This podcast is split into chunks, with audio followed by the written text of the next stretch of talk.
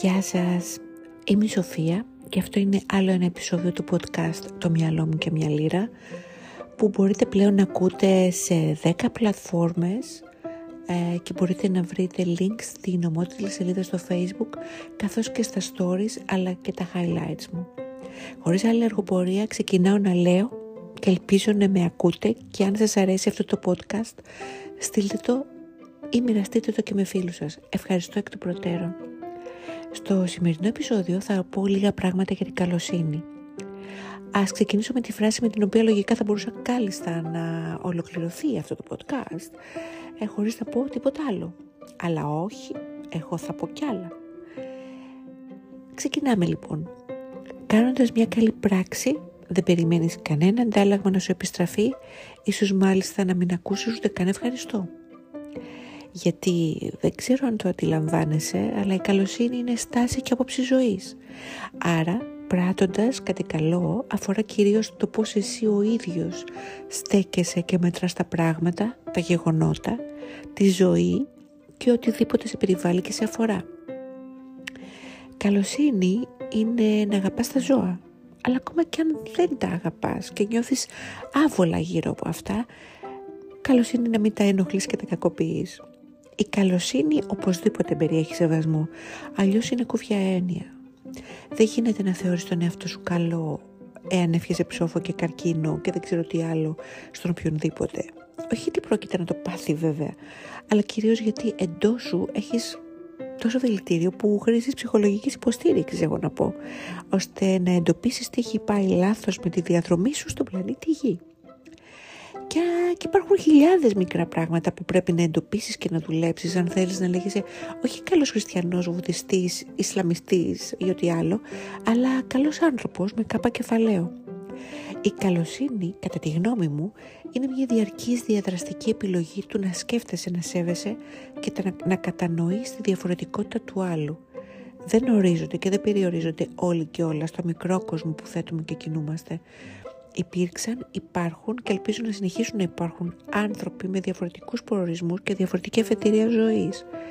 Το ελάχιστο που μπορούμε να κάνουμε, αν όχι να είμαστε κατανοητικοί, είναι να βγάλουμε το σκασμό και να τους αφήσουμε στην ησυχία τους να κάνουν τη ζωή τους διευκόλυνε όπου και όπως μπορείς τους ανθρώπους γύρω σου. Ένα από τα υπέροχα που εγώ τουλάχιστον νιώθω όταν κάνω κάτι ελάχιστο για κάποιον είναι αυτό το γαμάτο feeling πως η μέρα μου απλά έγινε απείρως καλύτερη και αυτό το δημιούργησα εγώ. Ναι, πολύ καλά το έθεσα, δεν μπερδεύτηκα. Έκανα κάτι καλό για κάποιον, τουλάχιστον με τη δική μου λογική, σημαίνει έκανα κάτι καλό για μένα εντός μου. Αν δεν σου βγάζει νόημα, λυπάμαι, αλλά η καλοσύνη συνδέεται άμεσα με την ψυχική μας αναβάθμιση από απλά όντα με βασικές λειτουργίες μάμ, κακά, νάνι, ενίοτε σεξ και τούμπαλιν σε ανθρώπινες υπάρξεις με κατανοητική και αντιληπτική ικανότητα αλληλεπίδρασης και διάθεση προσφοράς στο κοινωνικό περίγυρο. Θα μπορούσα κάλλιστα να σου πρίσω τον έρωτα επάπειρον για τη βαθιά λυτρωτική επίδραση της καλότητας και τη γλύκα που διαχέεται στην καρδιά σου, αλλά αντιλαμβάνομαι επίσης πως όλοι οι άνθρωποι δεν έχουμε την ίδια διάθεση, γλύκα και κατανόηση διαρκώς. Το κυριότερο όμως είναι πως έχουμε μυαλό και κρίση. Άρα μπορούμε να μετρήσουμε τι δίνουμε εκεί έξω εμείς και γιατί να απαιτούμε κατανόηση και καλοσύνη όταν εμείς τις προσφέρουμε τσιγκούνικα. Ανέφερα ήδη προηγουμένως πως το καλό της διάθεσης να βοηθάς και να διευκολύνεις είναι κυρίως εσωτερικό και αφορά τον πράτοντα. Τα πράγματα σαφώς και είναι πιο περίπλοκα από αυτή την απλή διαπίστωση κυρίως όταν σε κάποιες περιπτώσεις περιέχονται συναισθήματα ή αδικία. Οπότε σε, σε, αυτή τη, σε αυτές τις περιπτώσεις το να φτάνεις, να θέλεις και ενδεχομένως να προσφέρεις καλοσύνη είναι κάτι που πιθανότητα ξέρω μόνο ο μικρός Χριστούλης στη Φάτνη και ο Δελάη Λάμα να κατάφεραν να προσφέρουν. Δεν ξέρω κάποιον άλλο που θα μπορούσε. Εν πάση περιπτώσει, ο σεβασμός καλό είναι να διδάσκεται από την παιδική ηλικία. Το ίδιο έχει καλοσύνη. Και αυτό μπορεί να επιτευχθεί μόνο μέσω πράξεων και όχι εγώ σου λέω ότι είναι σωστό να κάνεις, αλλά εγώ ο γονιός, ο εκπαιδευτής ή ο δάσκαλος είμαι θρασίτατος και γενέστατος, γιατί απλούστατα θρασίτατο γενέστατο παιδάκι θα προσφέρει στην κοινωνία. Γονείς που δεν σέβονται τα παιδιά τους και παιδιά που δεν σέβονται τους γονείς τους απλά διαιωνίζουν έναν αέναο κύκλο που δυστυχώς κατατρέχει την φυλή των Ελλήνων πάπο προς πάπο. Η καλοσύνη παιδιά είναι έννοια μοιράσματος. Βοήθα, συμπαραστάσου, εξυπηρέτησε, άκουσε, χάιδεψε, χαμογέλασε, ευχαρίστησε, μοιράσου, δώσε δίχως να πάρεις, προφύλαξε, αγκάλιασε και κατανόησε πως η ζωή σου θα είναι μόνο καλύτερη αν βάλεις το παρτάκι που κρύβεις μέσα σου για ύπνο και ξυπνήσεις την καλοσύνη, μπας και δεις. Καλημέρα από εδώ και πέρα.